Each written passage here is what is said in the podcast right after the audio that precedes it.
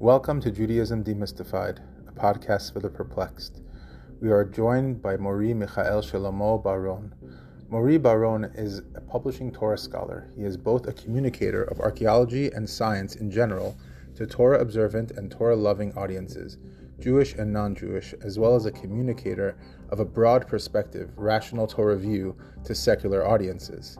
He is a lifelong student of Torah and science, particularly biblical archaeology, biological anthropology, and environmental science. His Orthodox Torah journey began in 1995 at Yeshivat Or Sameach, leading him to a rabbinical training at Shehebar Sephardic Center in Jerusalem and years of tutelage under rabbis and scholars of Sephardic and Yemenite Maimonidean tradition, most notably Harav Reuven Levtov and Mori Shlomo ben Abraham of Mechon Mamre, both of blessed memory. He received a BA in physical anthropology with a minor in Judaic studies from UC San Diego. Per his background in evolutionary biology, he might be the only Orthodox trained rabbi with a university education in evolutionary biology, giving him a unique ability to see the poorly recognized synergy between both approaches to our creation. Together with his collaboration with his mentor, world class Egyptologist and historian David Rohl, all under academic supervision of his mentor, Dr. Peter van der Veen of the University of Mainz. This has given him a rare grasp of scientific facts on the ground that enable him to answer educated doubters, critics, and deniers on their own turf. Mori Bar-Ron has become, in recent years, a groundbreaking academic researcher in his own right. His new translations of Proto Sinaitic inscriptions in the Sinai Desert have received critical support from academics, revealing them to be priceless relics from the periods of Israel's sojourn, slavery, and exodus, which has led him to become an important contributor for Academia.com and two Patterns of Evidence films. Without further ado, Mori Bar-Ron.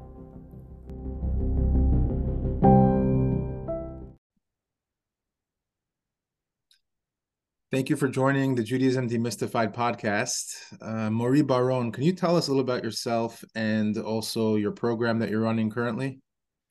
Um, sure, definitely. Um, I am probably one of the most uh, um, have one of the most unique educational backgrounds, um, having come into Syria's Torah.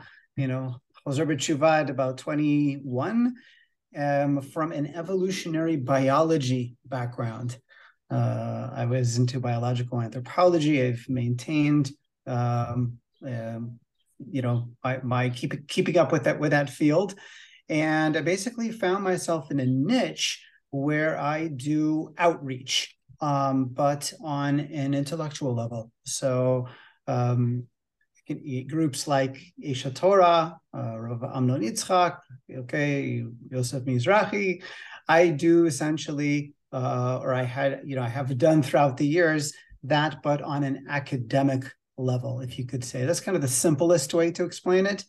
And I've since uh, uh, branched out into uh, other things, um, basically being a bridge, being more of a, an explainer of Torah to secular audiences and a, an explainer of um, good science to uh, religious audiences. So uh, today I now have taken um, a couple of steps back from rabbinics uh, to focus more on um, the epigraphy. So I now study uh, the early the inscriptions in the earliest Hebrew, uh, the earliest Hebrew script uh, found in the Sinai Desert. Um, Paleo, Hebrew. Yeah, exactly, and um, although it may seem unrelated, it's actually uh, in, in, the field, in this this wider field of basically strengthening the foundations of emunah, both also in the Torah Shebichtav, the written Torah, and the Torah Shebe'al Peh, the uh, the oral Torah. I also do Samaritan studies. Mm-hmm. Um, so um, again, it's uh, maybe a little bit too uh, deep to get into, but uh, that's extraordinarily important because they're an important outside witness um, that can really, uh, you know, so in, sometimes uh, in certain ways function as a um, as as as an ancient relic. So there are certain points of Torah Shebe'al Peh and um, and even the fact that they have a, a textual variant, which um, which has elements that are uh, extremely ancient. So these sorts of different fields, whether it be Dead Sea Scrolls study, uh, Samaritan studies, Septuagint studies, um, uh, I, Egyptology. Even I was just uh, yeah, every we go sure. Sure. And I was now accepted uh, to uh, do a doctorate at Ariel University in um, archaeology, focusing on my work uh, in epigraphy. But um, I've tried to maintain, how can you say, uh, a, a, some, some, some strength in all of these fields in order to have the big picture. And that's my new brand. It's called Big Picture Torah. Mm-hmm. So uh, we have a website, bigpicturetorah.com there anyone can learn more. Beautiful, amazing. So I actually wanted to get into a topic that not a lot of rabbis are maybe comfortable having a discussion about or maybe knowledgeable enough to have a discussion about but i've always been fascinated with you know the, how the torah fits into ancient the ancient near east and uh, especially the age of the universe and the theory of evolution um, you, you, mentioned to me off camera that you know you believe that it's uh, um, it synergizes well with the Torah and faith, and it actually deepens it. So a lot of people find the opposite to be true. So I just want to get your perspective on that. Um, yes, well, that's um, absolutely that the uh, the evolution is simply the how.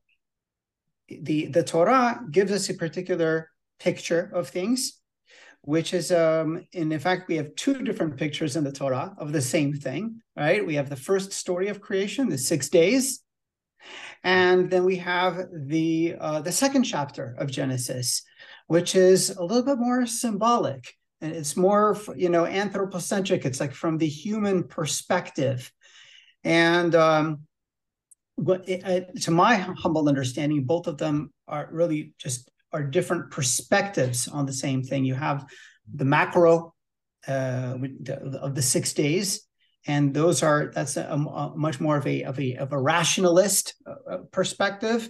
Um, you have uh, it, it really basically the way that you would describe that in the Middle Bronze Age. Okay, um, or you know, in, in the in the in the in the biblical past, you know, how would you explain to the ancients?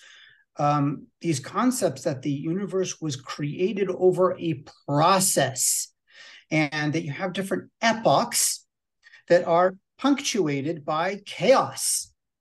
Hmm. Um, you know, you, the concept of Erev Avoker um, is explained uh, beautifully by the Ramban Nachmanides as essentially chaos and order selection.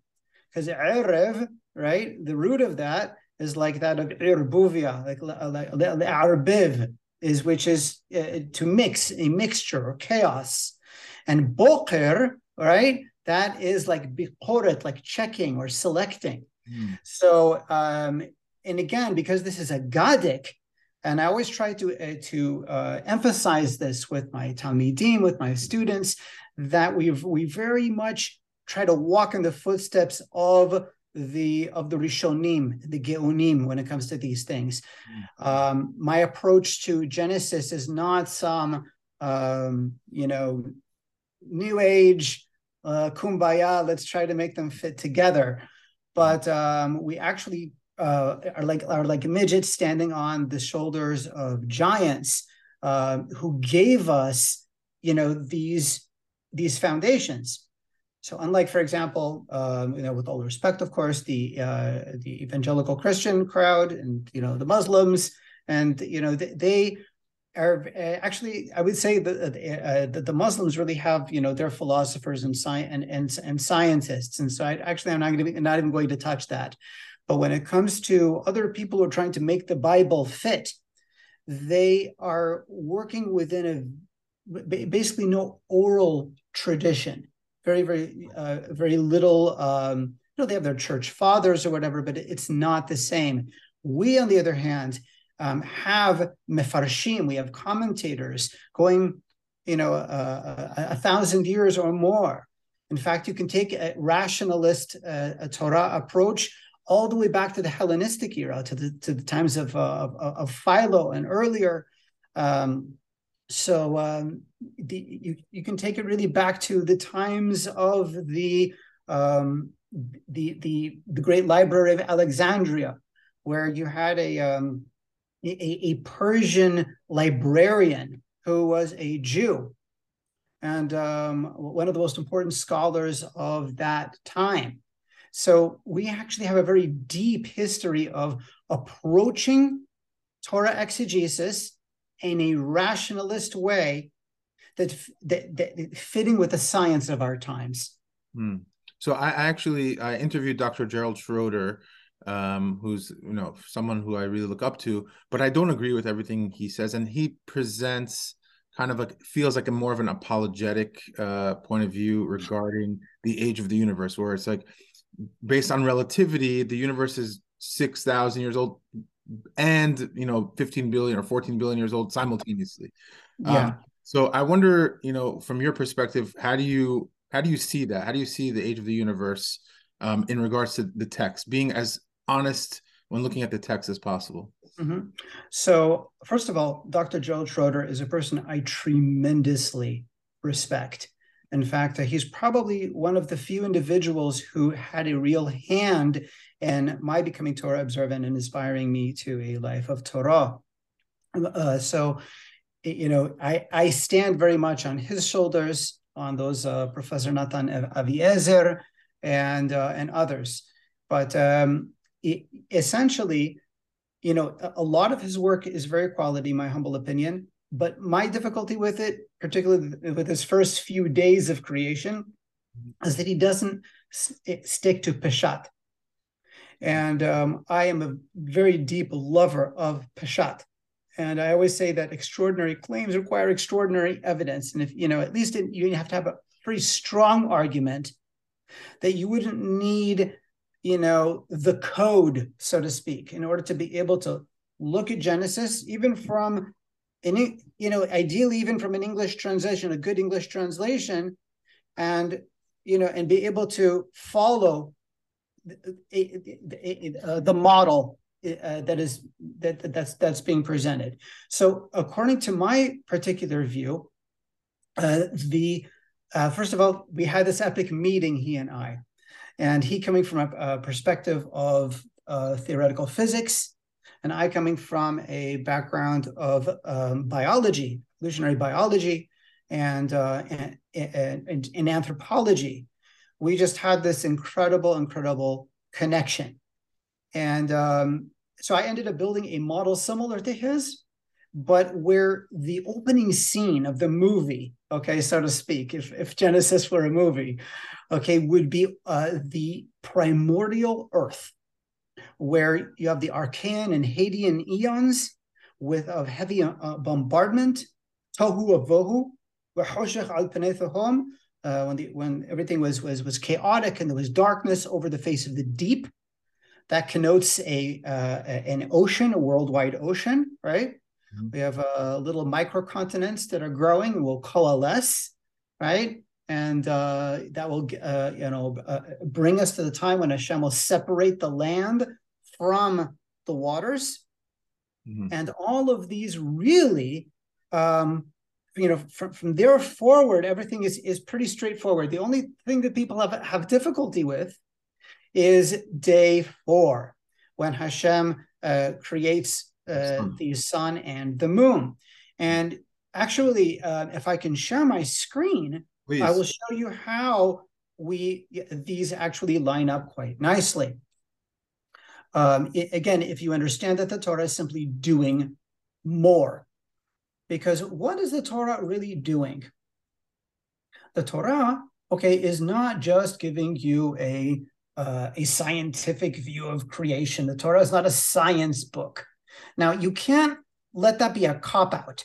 You can't let, in, in other words, if you're going to uh, accept this as a Torah from heaven, the Torah also shouldn't be communicating false information. Correct. However, you do need to understand that the Torah is is uh, doing a, a lot with those with these verses. And one of the things that it is doing, it is showing you symmetry and patterns. So, for example, you have the tables of the days of creation. You have day one, day two, and day three, okay, which are going to be preparing for day four, day five, and day six. You know, this is just one of the things that the Torah is, is doing with those six days. So, for example, on day one, Hashem creates light. That's the main thing. And on day four, right, that light is going to be manifested in heavenly bodies. You have day two with the raqiyah, okay, the atmosphere, okay, separating between the upper and the lower uh, uh, waters, okay. We would understand that as uh, water and perhaps even life itself being seeded from outer space. That is, in fact, the uh, the the the mainstream theory, which has um, only found more and more evidence to it. So you know you have this bombardment from uh, outer space of ice, and then you, you know over time that's going to calm, and you have the buildup of an atmosphere, and uh, that's going to be like a you know a cushioning uh, so, and of course, the lower waters are the oceans. So you, there's a lot of grounds here for uh, sy- uh, synergy between these two magisteria. And that's, by the way, sorry, just not to, to, back from that aside, that is going to prepare for day five, where you have the fish who swim in the lower waters, the sea, and the flying creatures that fly in the sky. You know, so in other words, you you you, uh, you have, you know, this going on. Uh, just to complete it for you, day three, you have seed and fruit fruit uh, uh, uh bearing vegetation. That's going to be preparing for day six, where you have the, the creatures that eat from those. And the Torah actually specifically says, and they will eat you know, of um, of the vegetation. You have a um, beast, domesticated uh, and non, and mankind. Now, at the same time, however, I mean, is the Torah was it only for that generation? So, you know, people who go too far with this are running into another sort of a problem in the sense that, well, what would the Torah then mean for our times? Right. So, um, again, just because of my background in um, in these in these fields of um, you know the earth sciences, and uh, it, you have um, it, these days working out quite well with the history of life on Earth. So day one, as I explained, works well, well as the Hadean and Archean eons. That's easy enough. You know, Erev Boker, you have the cataclysms of tohu vavohu, chaos. Um, then, okay, uh, you're going to have a second period of time. Okay, and by the way, how just before we do this, you know, what's the, the the elephant in the room? Maybe some people are asking, well, how can a day be anything other than a set period of time, right? Well, yom yom in the Torah is like a homonym, right? It can be used in different ways in different places. Like sometimes it means eras or periods or you know. Exactly, or... but the simplest way that viewers can can can uh, can see this is in the opening of the second chapter of Bereshith of Genesis, where it says, you know, this, this is the history of the the, the the the heavens and the earth in the day in the yom that Hashem created them. So notice that wait, hold it. I thought it was created in six days. Mm. Now you understand that Yom is not a set period of time, but it is an epoch. Right. So you can look at the whole of creation, you know, before mankind as a period, and you can also divide it into into other periods. So anyway, you have an, a next. This is a simple. These are just earth sciences, and this is a discipline that is over two centuries uh, old, uh, you know, from times of Char- Charles Lyell, the father of geology. So you have now the, proto- the, the Proterozoic eon, which is approximately two and a half billion years ago to about half a billion, uh, where you have the formation of a protective, life promoting atmosphere. Then you're going to have a, a period of chaos. That's going to be the great oxygenation event, right? The great oxygen catastrophe about 2.4 billion years ago. That was the greatest extinction event, okay, in uh, Earth history. And it's going to pave the way for a new eon in which higher life could then form, right? Then you have uh, day three, right? And what does the Torah say? That, you know, life, uh, uh, uh plant life uh, arises, you know, it takes root on the land. And, and, the, and so that works out beautifully with the the Paleozoic the, the, the, the, Paleozoic era. Um, you know, you have Pangea at this time, and um, so it it really works out pretty well. Actually, um, very fascinating that Chazal, um, you know, pointed out without the need to do this because they didn't have the fossil record and they could have easily just stuck with, you know, the six thousand year, you know, theory, uh, but they were actually they actually pointed out the fact that there was there were worlds that Hashem created and then He destroyed them. Yes, and, and absolutely. That, that's so interesting to me. Hundred percent. There's a lot that takes place before. Um, so anyway, then we have days four, five, and six, where um, Rashi, and this is why you know it's so important that we have our classical commentators, right?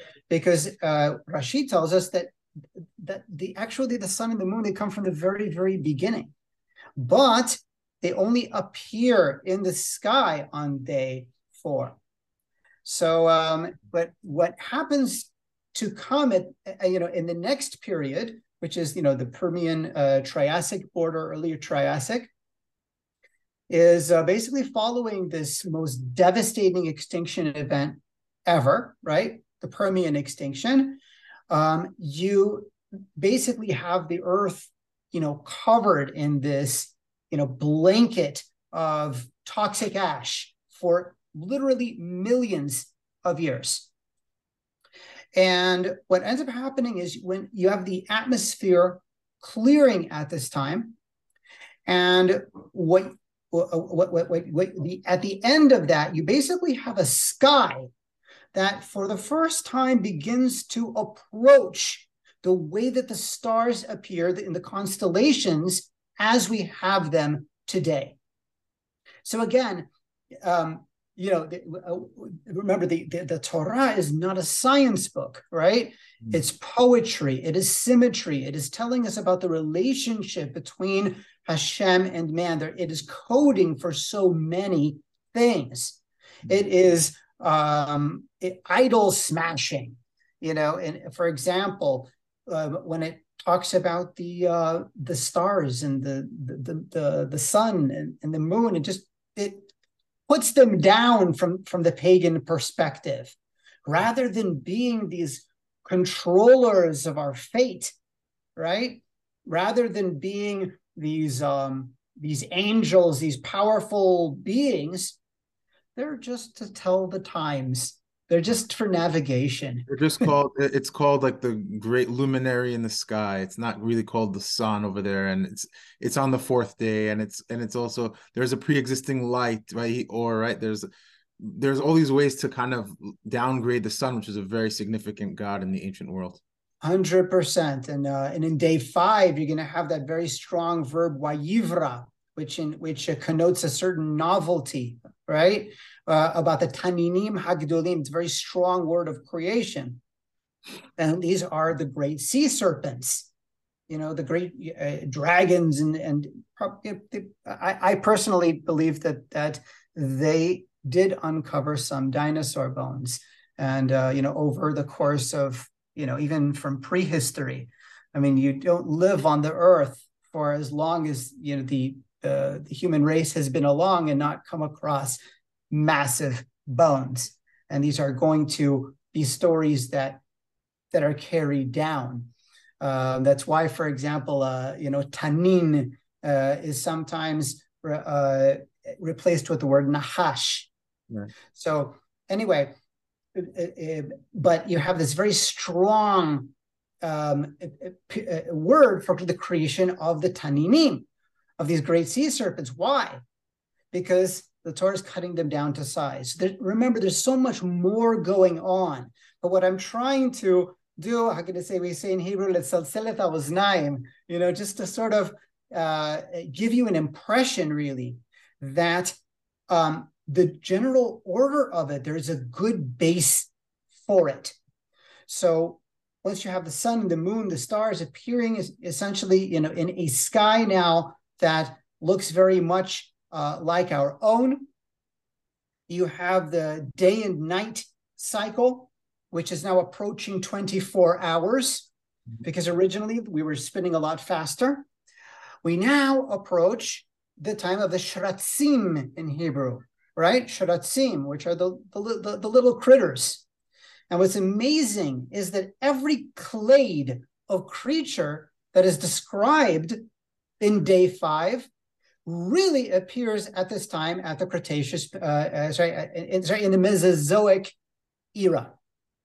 In the Mesozoic era, you really have uh, um, the, the rise of the earliest mammals, even though the dinosaurs are, are you know, dominate.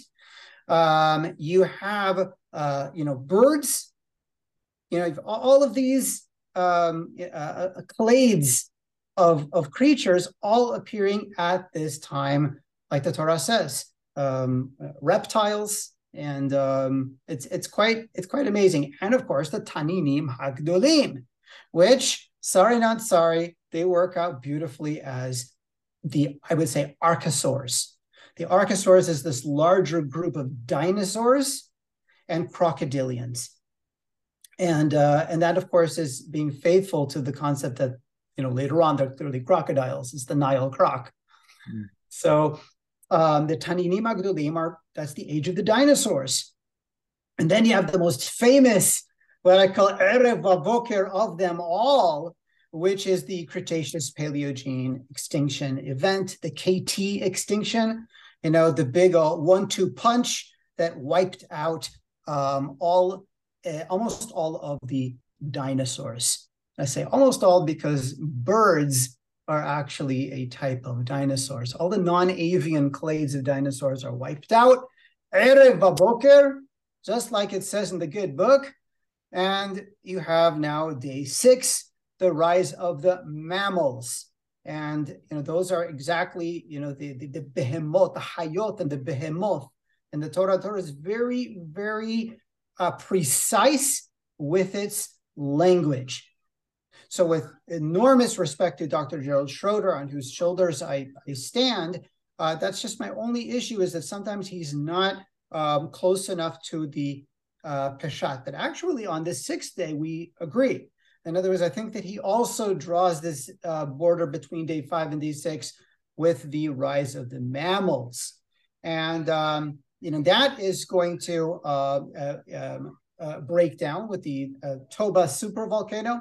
Anyway, it's uh, this is the general picture of it without getting too much into the micro. Okay. Amazing. That was really eye-opening. So really everything kind of aligns with uh, the historical record, the fossil record um, in the Torah. And um, regarding evolution, so I understand it as, or I, I have no problem with the theory of evolution, but really as a guided evolution and not, you know, like what many scientists today would consider kind of a, uh, random mutations. Um, so, what are your what are your thoughts on the evolution of man before Adam, and mm-hmm. culminating in Adam? Because obviously we see that even in the Torah, there's there's two Adam. There's there there's First, there is um, Adam, and then there's Ha-Adam, which is like a specific person. Okay. So, um, what's fascinating is that the Torah has man being created like in one breath with the Hayoth and Behemoth. And that is very, very profound because it, human beings, it's not that we are closest to apes, it's not that we're closely related to apes. If you say that biologically speaking, right, um, that, and again, and this is initially going to uh, maybe offend uh, uh, uh, people don't have a background in this, but people can just wait for a second. But biologically speaking, and it's not just genetics, it's like 95% of human behavior. It's not that we are related to apes, we are apes. I mean, the the distinction between different beetles that look identical, okay, to a uh, to a to a non-expert, okay, um, with just the slightest difference in like the length of their legs, okay, are genetically more distinct, cannot mate one another with, with one another and produce uh, uh, uh, uh fertile offspring, okay, are genetically far different from one another, okay, you know, thousands of species of, of insects than the way that humans clade with chimpanzees and bonobos. And in, in fact, I always uh, uh, uh, you know, troll people with, what do you think, What do you think are closer genetically? Chimpanzees from gorillas or chimpanzees from Homo sapiens sapiens, us? Who do you think they would be closer to? Um, people would probably say gorillas. Right. But in fact, chimpanzees, Pan troglodytes, right? Um, uh, uh, bonobos, which is really kind of, like, a, like, a, type of a chimpanzee, but they're distinct, pan, Panpaniscus, and Homo sapiens sapiens, we clade more tightly together, all three of us, okay, uh, it, than any one of us does to gorillas. Now, fascinatingly enough, gorillas, together with chimps and, and bonobos and humans, clade more tightly together genetically as a group than any one of us does from orangutans. Hmm. This is genetics, as they say. You know, uh, uh, you know, uh, in, in, it's it's a it's a trope in in politics, but facts don't care about opinions. This is you know how people uh, um, you know connect the dots and put it together. That is a different uh, a, a question. Uh, so I mean, literally, it, it, it, literally, like for example, let's say I try to pick up this table. Okay, I'm not going to do it because then everything's going to shake. But the first thing that North naturally would do, uh, would happen is I would do this. What am I doing? Mm-hmm. I am showing. I have a I have a, a, a reflex to show my teeth, right? To mm-hmm. show my sharp fangs that kind of have almost are non-existent anymore. Um, I'm one of these funny people who can move my ears. I don't know if you can see it very well, but where do we get these traits from? They're all over the place in our bodies.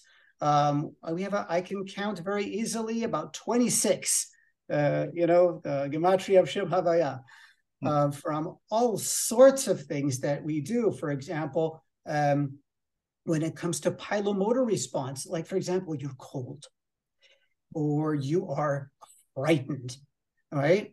What's going to happen? Your hair is going to stand up. Right. Okay. So we know how that feels, but you know, I, I I wonder what, for example, with all respect, a Kabbalist, how they would explain why. You know, why? Oh, maybe I don't know, they would try to look in their books or whatever, or whatever. There is only one answer, and that is that human beings have as many hair follicles as any other ape. It's just that the hair doesn't actually erupt because we have a gene that stops it. So we actually have fur, residual fur. And we're trying to do what all of what our cat cousins and uh, you know and, and primate cousins what um, what their fur does when they are cold their hair is going to stand up in order to trap more heat and when they, and this also works when they are frightened when they feel threatened that's going to make them look just ever so slightly a little bit larger and more menacing to a um, to, to, to a predator. And we have these genes inside of us. It's just that they don't all um, uh, uh, uh, work out. So before I, I answer this question of you know how guided evolution and all these things i the most important thing for people to to to accept and then we can ha- have such a discussion is the fact that we belong to the animal kingdom now before people get all hot and bothered it's probably too late with some people but uh, what do we have in Kohelet? In Kohelet, right, in, in Ecclesiastes, right? We see mothar ha'adamina behema'ain hakol havel hakol havel. Sorry, uh, so the preeminence of man over beast is not is nothing, right? For everything is vanity. I'm just going to paraphrase. Who's to say that the soul of a of, of a human goes up and the soul of a beast goes down, or they both come from the same source and they go back to the same source. They come from the from, from, from the dust and they return to dust. That is extraordinarily powerful. The fact that, and it's attributed to Shlomo HaMelech, King Solomon, but you know, you, you have as part of, of, of, of, of Jewish canon this concept that humans and animals are literally made from the same stuff Mm-hmm. Not just that Hashem made them, but literally from the same uh, medium. And, and people have have a difficulty with evolution, I ask them as follows: um, What what actually makes the fish of the sea in the Torah? They'll say Hashem. Read it again. It's the water. Let the waters bring forth uh, uh, uh, fish why does Hashem have to create things through water? What gives uh, uh what, what gives us what, how are cattle created? People say Hashem. Read it again. The land. Hashem commands the land mm. to bring forth. This works out uh, incredibly as the terrestrial environment. Mm. The land environment. Hashem tells the land to bring forth these creatures, the waters, the aquatic environment, right? The seas to bring forth life. Um, most people who don't who don't accept evolution of, of, of people of human beings will not have su- such a problem when it comes to animals. The difficulty is that they don't think that it really applies to us. They have all kinds of uh, points like where are the in between stages? Mm. and i mean that's just really sad because i think that i mean in any normal even secular education you learn that in fourth grade you know? Um, it's been a generation. I don't know you know how the, the education of, of today's standards but i remember le- learning that when i was nine years old. And definitely the details this is another hangup that people have is that oh the scientists are always you know changing their minds and the theory is always you know flipping over and it seems like a big tohu vavohu and the scientists are just tripping over their feet all the time. That is because of the spin that the media does you know newsweek time magazine you know all these uh reuters and you know haaretz here in israel. What what they do is they that is not primary research they are simply taking something of the gist of what they understand from a scientific discovery and making drama out of it. Mm-hmm. But in fact, what what what sometimes are uh, uh, what what commonly happens, which should happen in science because of what science does and how it works, is that um, elements of the theory, details, are being refined, are being corrected. But the general picture of Homo sapiens, okay, you know, before that, maybe you have some archaic sapiens and you, you get to you're back to Homo erectus. And then before that, you have a, a an earlier creature called uh, Homo habilis, which is basically, you know, the very first clearly distinct um, hominid on the, on the human line, right? For that Australopithecines. This has not changed in since uh, Richard Leakey back in the 60s. This is a, so um, the, the, uh, the, the, the, this is a, very big myth that that people have that uh, the story is changing all of the time. So where is Hashem in all this? Sorry. Yeah, but I was going to say that you know people also don't look to like you said look to the Rishonim, look to the Rambam, who says that there's a first cause of everything and nothing just God doesn't snap his fingers and things appear. Even Chazal, when describing the creation of Adam, say it happened in phases. It didn't happen in in one shot. So there there's all these allusions to this, and again, there's no they're not, it's not like they were reading, you know, uh, you know, Scientific American or whatever, and try and and oh shoot, we have to kind of align the Torah with with with modern science. No, they they actually were just looking at the pshat and looking at tradition. Mm-hmm. So yeah. I'm so glad that you said that, and you mentioned Hazal, and I want to speak about my own uh, uh, Torah background. And um, you know, for uh, 20 years, um, um, I'm, I'm, I'm a part of the uh, the Yemenite community. My Mori, um, actually probably more than that. My my my own Mori was a student of uh, Rav Kaha, Rav, Rav Gafech, Rabbi Yosef Kapach, um, the um, Israel, Israel Prize uh, winning uh, Chacham, uh, giant of his, his generation. Um, also, um, the, um, Mori uh, David Sioni and um, and Mori uh, Yahya Al Sheikh, who was another uh, giant of the previous generation. And you know, we have it as a as a morasha the principle that that's right that means in, like like like an inherited principle and it's a key. And this is going to help so many people is that there are two types of of, of material in the torah. You have agada and you have halacha agada is the legendary material. In other words anything essentially that is not law mm-hmm. right? And then you have halacha which is, of course, you know, the, the legal verses.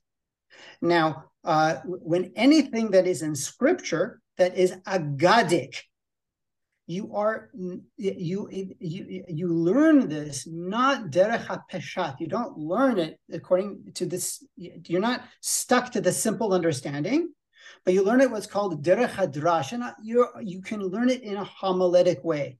It's didactic yeah. Didactic, very good. As opposed to halacha, which we learn derech pshat according to the simple understanding. Mm-hmm. Now, when it comes to Hazal, it's even more liberal, where you have, for example, and I don't get it because you know I I I I, I can respect very much the Haredi world, the ultra orthodox, where you the the, the the, the when it comes to the the learning of Talmud, the lifting up of the of the Babylonian Talmud, the Talmud of Bavli, to such a high level, and particularly the Vilna edition. Okay, again, the, the, there are side discussions we could have on that. But what's fascinating is that in every single tractate, right? Bava Batra, uh, eh, eh, Bava Metzia, every tractate of the Babylonian Talmud has an introduction to it from Rav Shemuel Hanagid, who was the giant of his generation.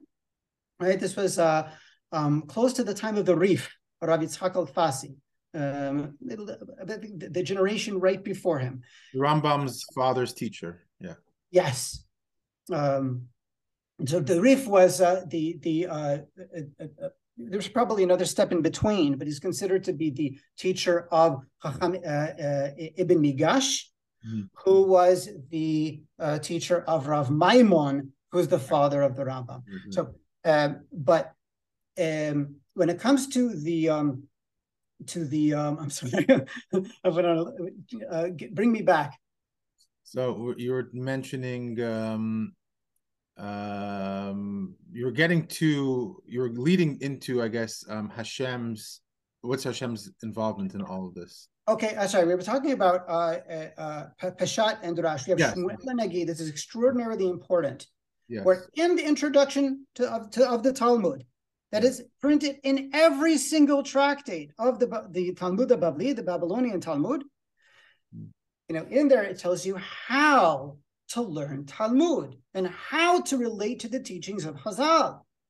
Mm-hmm. And explains this difference, you know, between uh, Agada, you know, and and and halacha. And basically, he says when it comes to Agada, he says one is not to believe in anything except that which makes rational sense. Yes. Eh, eh, eh, essentially. And also, uh, many of the Geonim said the same thing. It's not. It's it's not just like a dat yachid of like a one. You mm-hmm. know, one It's it's it's all over the Geonim, the Rambam. You know, Avram ben Rambam. It's it's across the board. There couldn't be anything more important because the moment you are free, you know, from you know difficult midrashim, difficult difficult agadic teachings of, of Hazal, which could very well be teaching something moral. They could be teaching a principle that it's not even meant necessarily to be taken as some sort of a scientific statement, right? Yes. The moment that you're free to interpret scripture it, it, when it comes to uh, uh, non-legal uh, verses in a freer way, this just makes everything possible from a Torah perspective. So, um, I actually, so wanna, is, I actually wanted to read something because I pulled it up on my phone. Um, in Yevamot 63a, um, it says, and Rabbi as Elazar said, what is the meaning of which which it is written? This is now bones of my bones and flesh of my flesh in Genesis 2:23. This teaches us that Adam had intercourse with each animal and beast in search for his mate, and his mind was not at ease in accordance with the verse, and for Adam there was not found a helpmate for him until he had intercourse with Eve. That's one that's one uh, source that kind of supports what we're saying. Another one is uh, Rabbi Shimon the Pious said, These are the 974 generations who pressed themselves forward to be created before the world was created, but were not created. The, the Holy One, blessed be He, arose and planted them in every generation, and it is they who are the insolent of each generation. This is in Chagiga. And lastly, I want to mention what the Rambam says in the Guide for the Perplexed in 1 7. He says, You already know that anyone who does not have this form which we have described, which is Tselem Elohim, uh, is not a man, rather an animal in human form and build. So the Rambam already felt the need to mention that there were other beings, and even if you read the Torah itself, you'll see that there's like a distinction made between Bnei Elohim and Bnei Adam. There's obviously um, they had to have had um, other people because how would Cain and Hevel have children, right? There had to be women. And when Cain kills Hevel, he says, I, I, I kind of, he's asking Hashem for protection from other people taking revenge, you know, avenging the murder of his brother. Who are these other people? And there's so many little kind of uh, um, Easter eggs all over the Torah, kind of pointing to the fact that other beings existed. Yeah, like uh, we should have like Pesach eggs or something. Seder. Seder eggs. Yeah, Seder eggs. Seder Ashkenazi uh, yeah. uh, uh, Pesach Seder eggs. yeah, exactly. So um, sorry to but, throw you off. Hold on a minute. I just wanted to say something. Yeah. This is extremely important because it's it's too late, man. You got me started. Um, when it comes to Masechet Hagigah, now let's do the math if you do the math and you go back to the 974 generations before Adam and understand that a generation is 40 years, okay, generally. So you get close to, if you add that to roughly the 6,000 uh, years, okay, uh, from the Masoretic tradition, um, even better if you work with Septuagint tradition. That's a whole other uh, uh, uh discussion. discussion for another podcast. there you go. But you end up getting to close to 50,000 years ago. What's extraordinary, what's so powerful about that is that around that time, you have what's called the Big Bang of the mind, where all over the world, whether it's in Indonesia, whether it's in Africa, we see uh, at the same time, okay, um, art and music. We see uh, we find flutes, we find you know a, a, a abstract art of a of, of a hand, and um, you know, designs that are that, that, that are carved, and it's you see this leap. It's really you know between seventy and fifty thousand years ago, mm. and um, and but so it's now you when it says 974 generations it's not doesn't need to be so precise The whole concept is, is there were 974 generations. They're called Doroth, Doroth in the Torah, okay, which means, you know, organic beings begetting, you know, the next generation. That uh, and it says very interestingly enough, the they were wrinkling.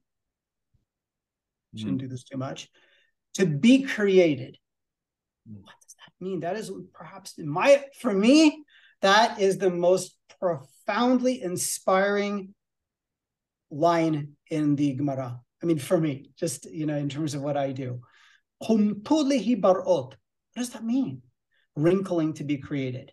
The problem is, is people don't have the key definitions. What does it mean to be created? So what's beautiful is how the Torah, the Chumash, if you know how to learn it, and uh, and again, you don't have to go to go, you know, Karaite for this, but the Chumash is an incredible um, system of its own that you know it, it, it, can be interpreted you know as a system within itself mm-hmm. and the perfect example of that is Avram Avinu. Avram, Avram Avinu comes from Haran, comes from Syria into the land, right, with uh, with Sarai, with the souls that they made in Haran, Haran, right? What like Avram was a demigod who made souls? Mm-hmm. No, the, the, the, Torah is coming to tell you, like Rashi says, that these are the people that he brought to the, the faith in Hashem. And you can see that this connects with uh, at least a, a, Christian group. They call themselves Born Again. And it's not just Christians, but I've actually seen this among uh, uh, among Jewish people as well, where when a person discovers Hashem in their life and they get that that shot of inspiration, they feel like they have been born again. It's like everything that happened until then in their lives was just like they weren't really fully alive. So the moment you have that key, you can understand that creation of Adam works out amazingly as the, uh, him discovering the Holy One, blessed be He, is the first person who makes that connection, that consciousness connection right, between the Almighty and man. And that's amazing because the moment that he's created, like I said, the second chapter of Genesis, it starts speaking from a human perspective, right? More symbolic. So um, it is just it is it's uh it's it's incredible once you have these keys. So they were wrinkling, they were frustrated they were contemplating, but they were not getting there. That's what it says. They were kumtuli barot the They were not created, you know, and which means that they were trying to discover the source. They were trying, in a sense, to discover, you know, sibah sibot, the you know the the the the the uh, the the, um, the primal cause of it all. But they didn't get there, and therefore they were not created. Wink, winks. Yes. So, you understand? So, so this is incredible. Adam is really the first Navi because he's the first person to kind of discover this or, or reach this level of consciousness. Exactly. And now we understand that that you have to, when you add 974, these generations before Adam, and you add the 26 generations, right? from Adam to Moshe, Adam, Sheth, Enosh, Qainan, Mahalalel, Yered, Hanoch, Methushelach, Lamech, Noah, 10, right? Shem, Arpachshad, Shelach, Ever, Pelech, Ru'uz, Sarug, Nahor, Terach, Avram, right? Hmm. So you have you have 20. Then you have Yitzhak, Yaakov, Lewi, Le- Le- Levi, right? Kohath, Amram, Moshe. 26. 26 plus 974 is a thousand. It's a round, powerful number. Mm. So, what, the, what essentially Hazal are trying to teach, and I'm sure they didn't they didn't make this up. this is something that they inherited, right? You have a very long time of a primordial man, ever since there has been higher consciousness, okay, trying to figure it all out, mm. but only finding Hashem, okay, at the um, uh, with uh, with Adam, and mm. that is something that is the moment you understand that, everything makes sense. Because what were the religions in the uh, Neolithic period and going back? And in fact, still, there are Stone Age religions that still, in fact, continue in certain parts of the world, which the Rambam in Nevuchim, the Guide for the Perplexed, relates to as well. Totemism, animism, ancestor worship, okay? Uh, these are and uh, uh, these are basically carryovers of Stone Age religion, the relics of which we are discovering today. And to bring it even closer to home on the ape side, we are in a completely different world than a generation ago in terms of what has now been witnessed in terms of science. Chimpanzees pan troglodytes, chimps like you'd see in the zoo. I believe, uh, I believe in Namibia, if I'm not mistaken. Um, they were observed throwing stones at a particular tree, one after another after another, and running away. And it, it is there, there was no practical use of there was there was no practical uh, um, there was nothing that was being gained from this.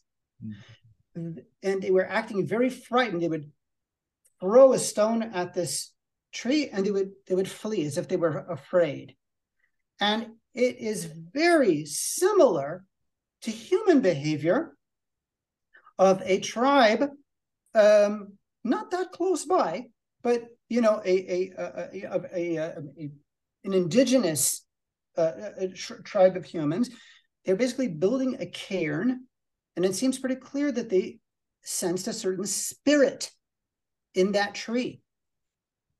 And so, what we're what what what has now been witnessed for science is that even you know uh, that non-human apes can actually show religious belief. Mm religious uh, a, a, a, they can have a sense of, of, of religiosity, mm-hmm. of, of, of, abstract uh, faith in something that is that is not concrete and do a symbolic action. Mm-hmm. So the moment that you understand that, you know, it just brings everything so much closer together. And you say, what really then distinguishes, you know, the human from the ape? just you know like uh, the difference between men and boys the price and size of the toys you know um, but the, the torah gives us an answer and that is a relationship with the Kadosh Baruch Hu. the idea of discipline right to an absolute you know um, uh, to, to, to a code of morality that is immutable for, you know from heaven so that in Moreh Nevuchim, you know, the, the Rambam is going to extend, okay, Adamitiness, uh, not only to Jews, but to Christians and to Muslims. I'm sure that if he understood, uh, uh, you know, uh, um, uh, Hinduism, and and you know, I'm sure that he would uh, broaden this to to enli- to enlightened religions around the world who who do have a concept of of a one, even though it's not the um, in, in the words of uh, uh, Rav Adin Steinsaltz, the radical monotheism that is demanded of Am Yisrael. In other words, even if they have the general picture, yeah. that's enough. Right. He, he, he Rambam considers it a, a positive development for you know mankind that even though Christianity and Islam may, it doesn't hit the mark exactly, it's better than the alternative, which was the pagan you know primitive world. Um, Even beyond that, the Rambam says there are some Gentiles that have such brilliance that it is it is like Ruach Hakodesh. It's like it's like Holy Spirit. So, like Aristotle. Uh, yeah. Yeah. So but yes, what you're saying is absolutely true. So, so anyway, uh, that what you see here very clearly is a very big place for um, even incipient civilizations. You hmm. know, 11,000 years back, 12,000 years back. I'm sure it's only a matter of time before they uncover some beginnings of civilization, maybe under the permafrost in Siberia. Mm. And all that is just waiting to be discovered. But however, whatever starts and stops their work, whatever they arrived at, it's not called a bria. You can be as brilliant as the Germans in the time of World War II with advanced technology, but spiritually, you are really nothing more than a very brainy and capable ape without HaKadosh Baruch Hu, without morality of, without the musar of the Torah.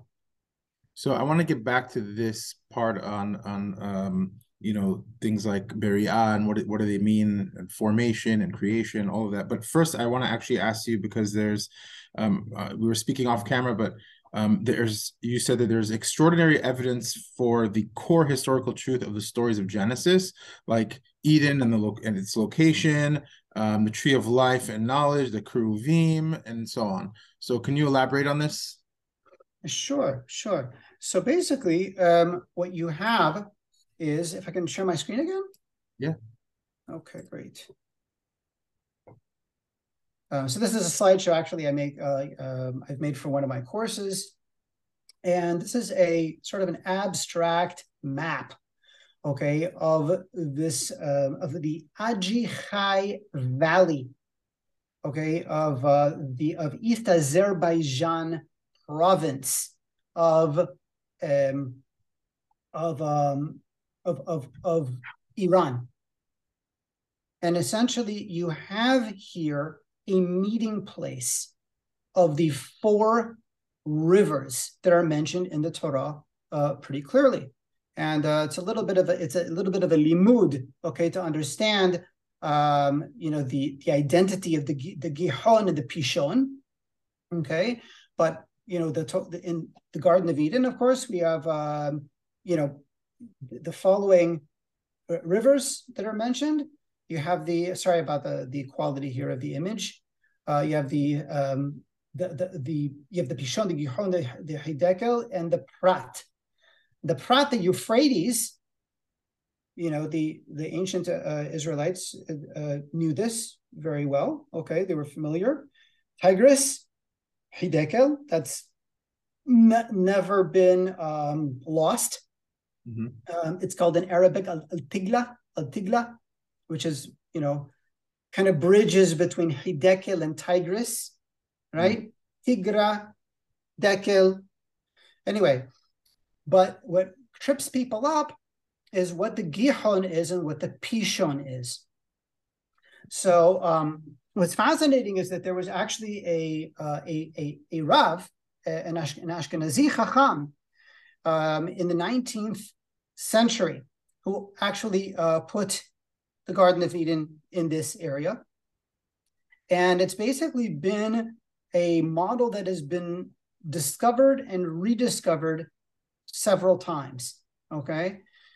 But basically, in this area, you have a um, a uh, a river that in the old maps when the um, when the, the the Muslim armies ended up you know conquering this area um, you know in, in, in, several centuries ago okay in the early period of Islam they uh, we have maps you know from those times and this what's called the Aras River was originally called the Gaihun Aras the Gaihun Aras. Gaihun, mm. Gihon. There's your Gihon. All over this area, you have toponyms that have not changed in all of this time over millennia. Push, pushlaqal, kash, kish, all of these different forms of the word push all over here. You even have Kushedag, which literally means the mountain of Kush, you know, bordering the Aji Chai Valley. And um, why would the Garden of Eden be, by the way, a valley? Because that's in fact what is the, the connotation of the word gan. Gan comes from the same root as defended, protected, like lehagen, haganna, right? So it is basically a walled in garden. So what you basically have here is a very, very, very broad valley that is as, you know, uh, long from end to end as the modern state of Israel. And uh, and it is, uh, you know, sandwiched in between the, the, these these beautiful epic mountains, and you have this microclimate that was there in uh, in, in ancient times.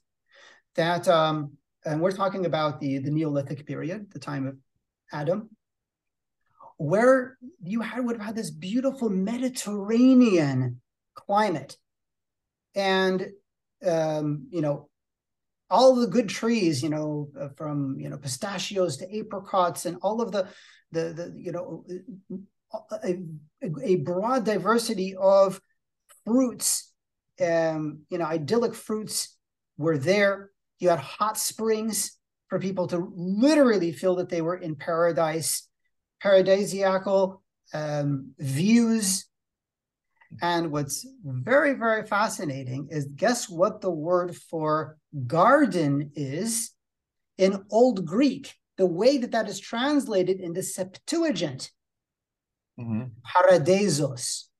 Mm. So, literally, the word for garden, okay, is what gave rise to this word of paradise. And it truly was a paradise for ancient man. So, and this is, happens to be a place that drains all those four river systems. Because what the, what the Torah what the Torah talks about, let me just see if I have any uh, better uh, images here that that uh, can show this a little bit better. Um, yeah, here I, I, get into the actual wording here um, in terms of the, the, the, that which is found there, the gold, uh, the onyx stone, and um, all of these uh, fit together. But um, you know, let me just you know finish here, and then, and then we'll get a little bit more into that. So basically, in short, the Gaihon Aras is the Gihon, the original Gihon. Okay. Then you have a river that is called the today the Wijon, and it has been called the Wijon, the Qezel Wijon, which means the Golden Wijon River, the Golden Wijon. Now, what I love about the Torah is that it shows that Am Yisrael are a little bit later in history. There's just simply so much that came before us. Mm. You know what I mean? And you know, Hazal talk about this, about these different, you know, world orders when Hashem, you know, um, gave man this particular trial and then they failed. And so there was a new world order. So there were you know there's simply a lot that came before um, the people of israel. So one of the things that ha- that in hebrew itself has a history to it.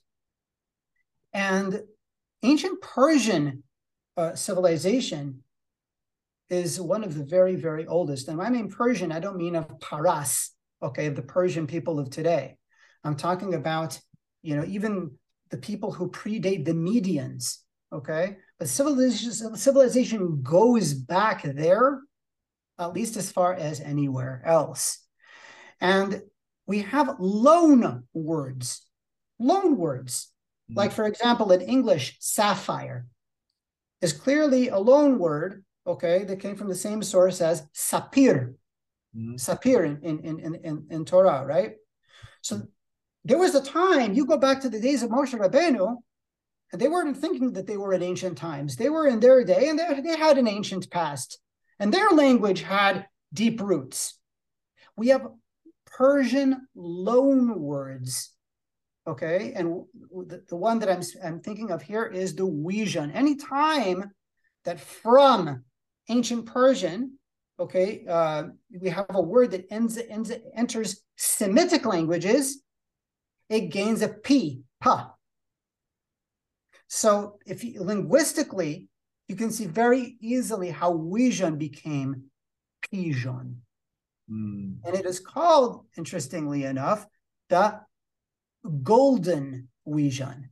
And the reason why that's powerful is because when it talks about the Pishon, and this is in, uh, in Genesis 2 11, the name of the first river is Pishon. And uh, Hasovev, it is the one that encompasses, it goes around the land of Hawilah. Now, anyway, now this is too too micro, but the land of Hawilah is Arabia. I mean, I mean, any ask any scholar where is Hawilah, and they will tell you, oh, it must be that's Arabia essentially. But the Ramban says something powerful. He says, "Et kol eretz asher sham hazahav." So he says that is to clarify that it is not the Hawilah outside of Egypt, i.e., Arabia, right? Of which it is said they dwelled from Hawilah until Shur. But in fact, okay, it is the Hawilah where there is gold, right? And so, uh, and then we, we learned about the Tigris that it flows east of Ashur, Kidmat Ashur. So on the map, you know, you see where this is going and it brings you there to that place which is not merely in the east of the area of Eden, okay, but in the, of uh, sorry, sorry, it's not only the eastern part of Eden, mm-hmm. but it is east of Eden. Pigmat Ash, uh, uh, uh, uh Eden. That's where Hashem, um, you know, uh, put the garden. And so it's it all works out that that is where that original garden was. And that's where everything comes together. So, for example, uh, vitis vinifera, um, you know, I get into all of the stones, and obviously we don't have time for that. But um, in Masechet Nida, Hazal uh, tell us that the the the um, when um, the, the, the the tree of knowledge of good and evil, mm-hmm. that's basically you know the the tree of of sex, because Da'ath in Genesis right is generally relations, physical relations, you know, good and evil. And if you look at Hazal and the the deep midrashim on that, it's very clear that there's a euphemisms for you know some pretty you know uh, saucy stuff going on. Hmm. Um, with they say that the Hazal bring down this opinion that the this was none other than the vine. The vine is the etzadat tovara, the tree of knowledge of good and evil, and that makes all the sense in the world because until this day, alcohol is a date drug. It's a, a rape a rape drug. Mm. And you know, a little bit of it is an, is an is an aphrodisiac. It's it's actually very, uh, uh, very conducive for relations, but too much of it is is a disaster. It's it's a dath tov wara. You know, the, the Torah is so precise in its words. Every word, every verse is so precise. What's fascinating is that around the world, um, you have, you know, animals you know, eating uh, overripe fruits, you know, whose ethanol content, you know, has grown, grown, grown, grown, and they get drunk. Hmm. And it's very clear that drunkenness off of overripe fruits, this is a phenomenon all over the world. So Adam didn't even need to be a wine maker. Or, you know, they, so anyway, but where this is the key. This is the clincher. Where does the domesticated grape come from in the world? It went right, you know, very early on. It went to ancient Egypt. It went to Greece. It went to to uh, Anatolia, to Turkey. But where did it come from originally? Right there, in wow. Greater Armenia. It's called Vitis vinifera. It is the ancestor of all domesticated grapes. They're wild grapes, you know, species that you don't want to eat them. So that would be that would work out as the tree of carnal knowledge of good and uh, you know good and evil. What's interesting is that now that you brought it to my attention, the kind of the second creation that takes place in a way where it's like God is starting the world over again with Noach is when he gets off of the teva, he drinks.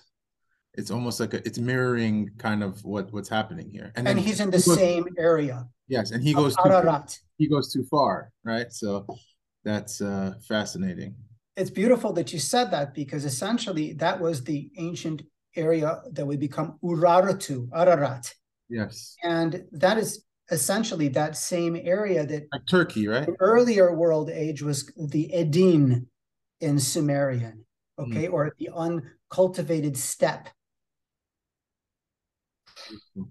Beautiful. And it's there, by the way. This is extraordinarily important for our, our uh, viewers who are still listening uh, to, to fathom that it is there that you have the beginnings of agriculture and the beginnings of animal husbandry, there and at that time.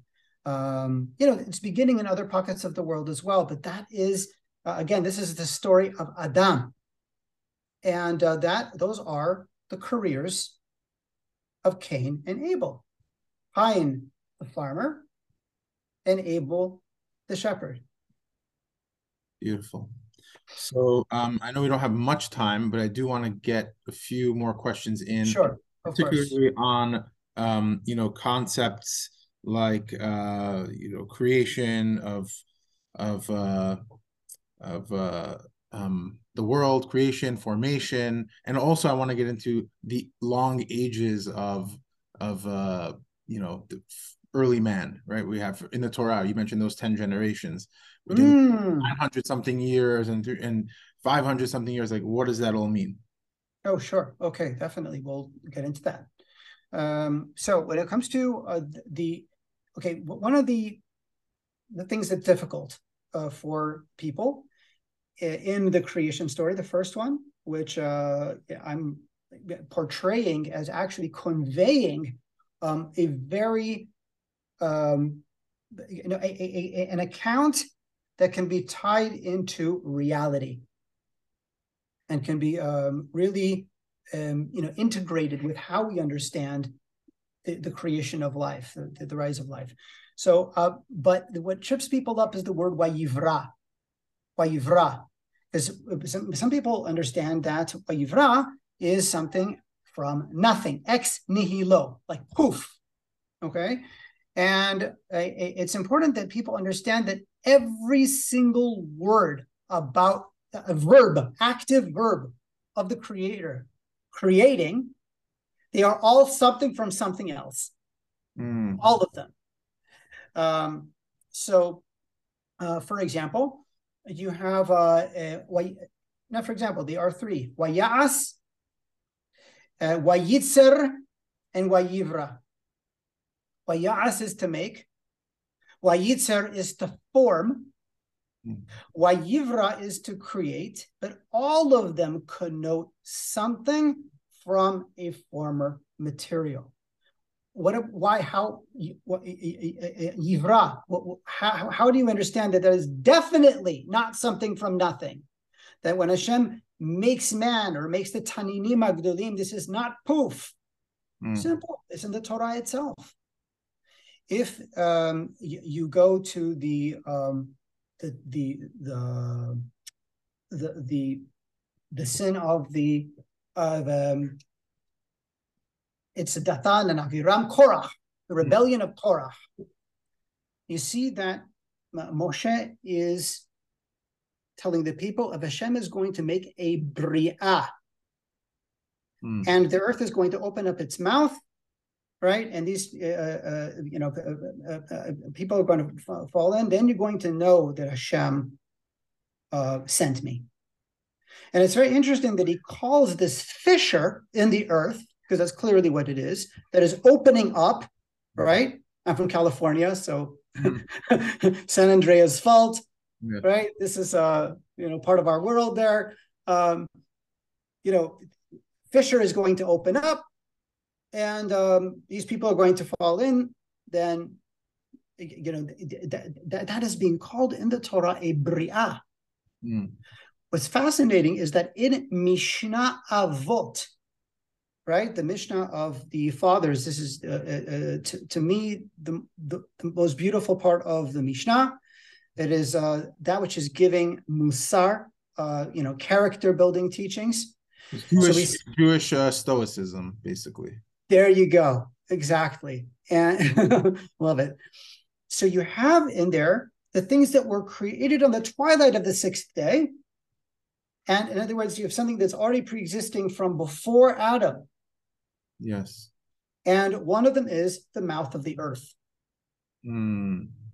It is obvious that Chachmei Mishnah were trying to teach us that even that fissure in the earth that is being called a bria, a novel creation, right, comes from before, and it couldn't be anything uh-huh. else. What they're what because it works out so beautifully. Not everything, by the way, you know, of these types of, of agada of Hazal work out so beautifully, but this one does. Hmm. You can imagine it makes very good sense that what maybe eight thousand years ago, ten thousand years ago, you know, you had that fissure, you yeah. know, kind of loosening and kind of opening up uh, inside the crust of the earth, hmm. and it's just going to open up at that time. Hmm. I'm actually maybe I'm misremembering this, but I believe um, Ibn Ezra mentions the fact that it's not Biriya is not always something from nothingness.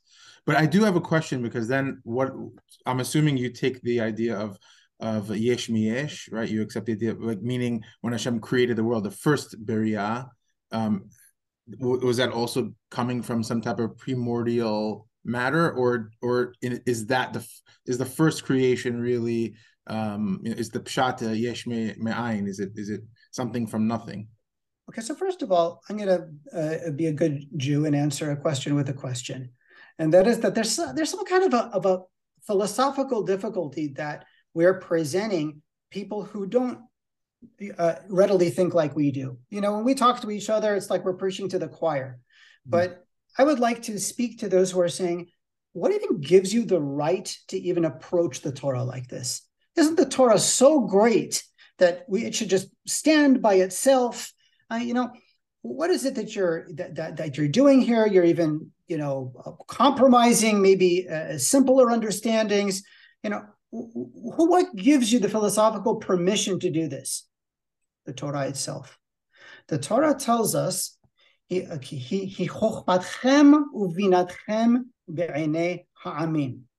is your wisdom and understanding in the eyes of drumroll, drumroll, drumroll, the nations. Mm. So when ancient Egyptians, ancient Greeks, you know, when they would get together, their sages, what they had in common that they would discuss, of course, are basically the, the, the early beginnings of science. Hmm. And until this day, that is the lingua franca, okay, of discourse about the world. In other words, whether a person is a believer in Shinto or a, a Hindu or, or a Christian, a Jew, uh, they're the, what we, when we come together and we want to discuss uh, a, a, drought that is affecting a region, you know, different countries, it, it, science is the language of the nations.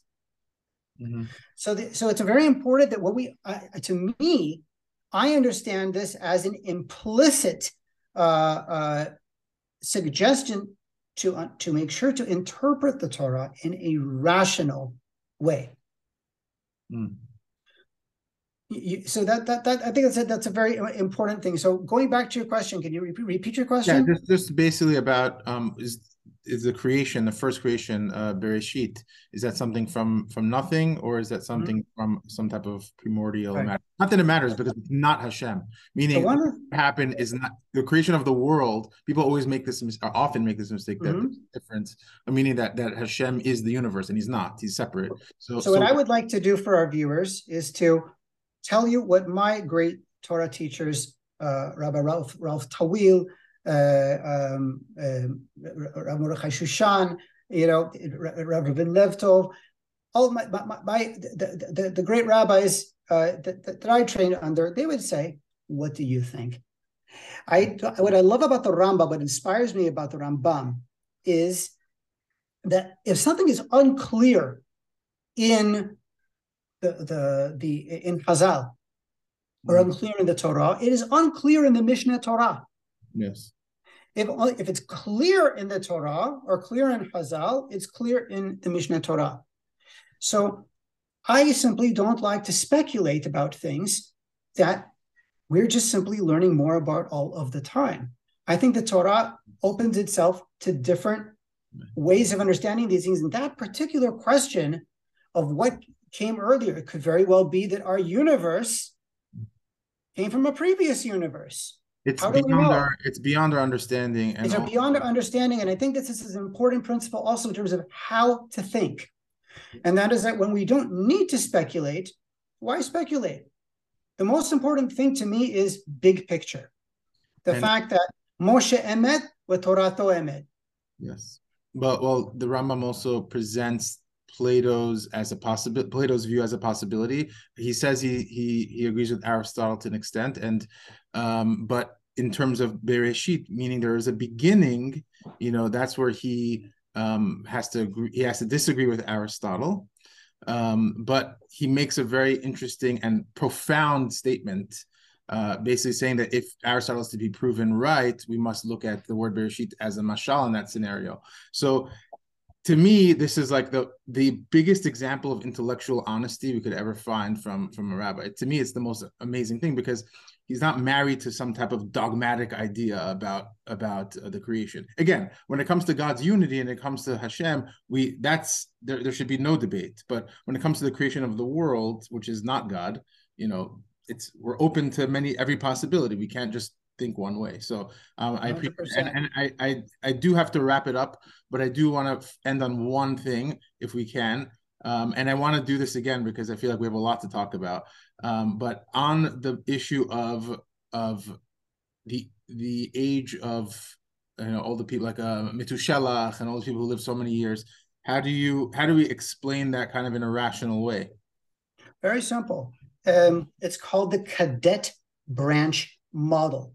Now, by the way, I just want to say something to our viewers. Okay, I do not look at myself as you know the master of all truth. Okay, I like to look at myself, hopefully, as an example of a person who is on a journey of truth.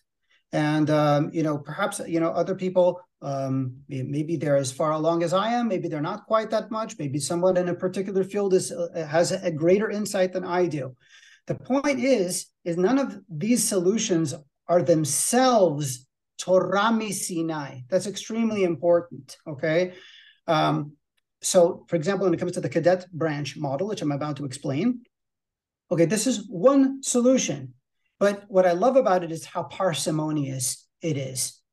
So, for example, parsimonious, by the way, is just simply, I mean, how when you have two different models, how do you decide which one makes more sense? Mm-hmm.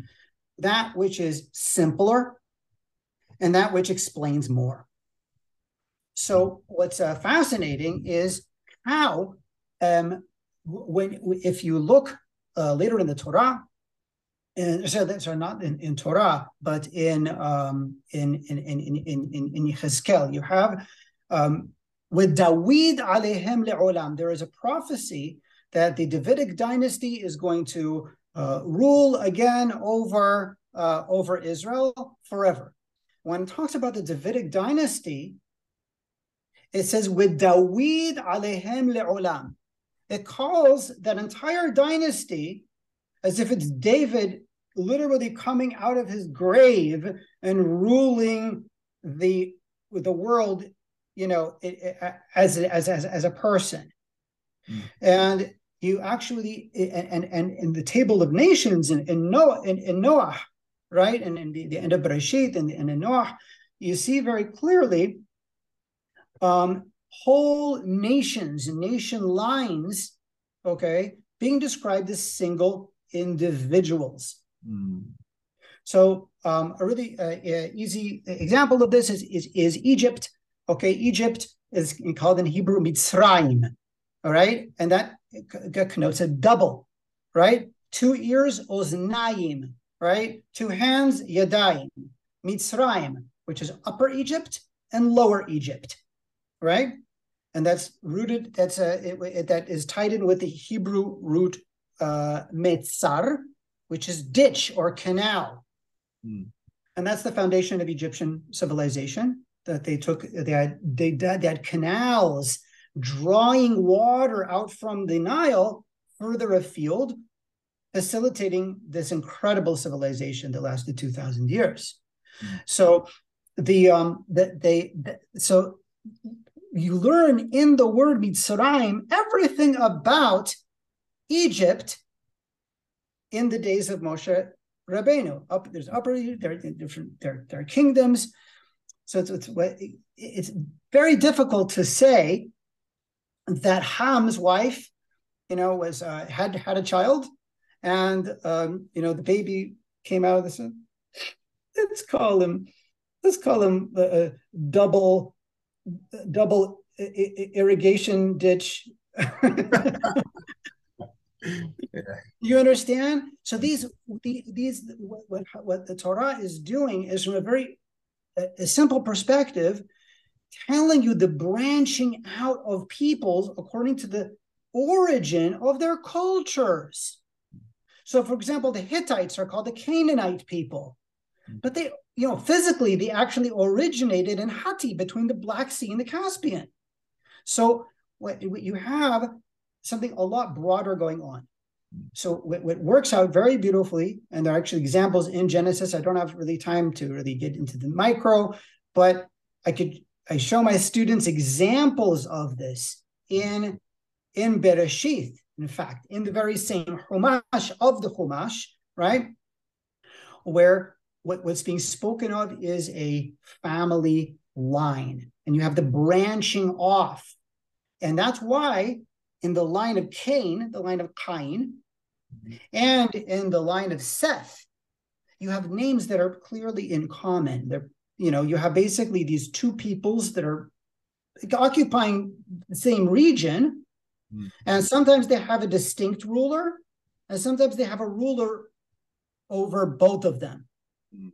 so there's Metushelach and there's Metushael there's Lamech and Lamech in these two lines yeah. so this is clearly not speaking about a single Methuselah okay who uh, uh lived nearly a thousand years okay, or a single Adam, but you're talking about um, uh, dynastic lines or cadet branches that are being called by an eponymous ancestor. Well, it also talks about their instruments that they use and and and kind of like their technology that they had.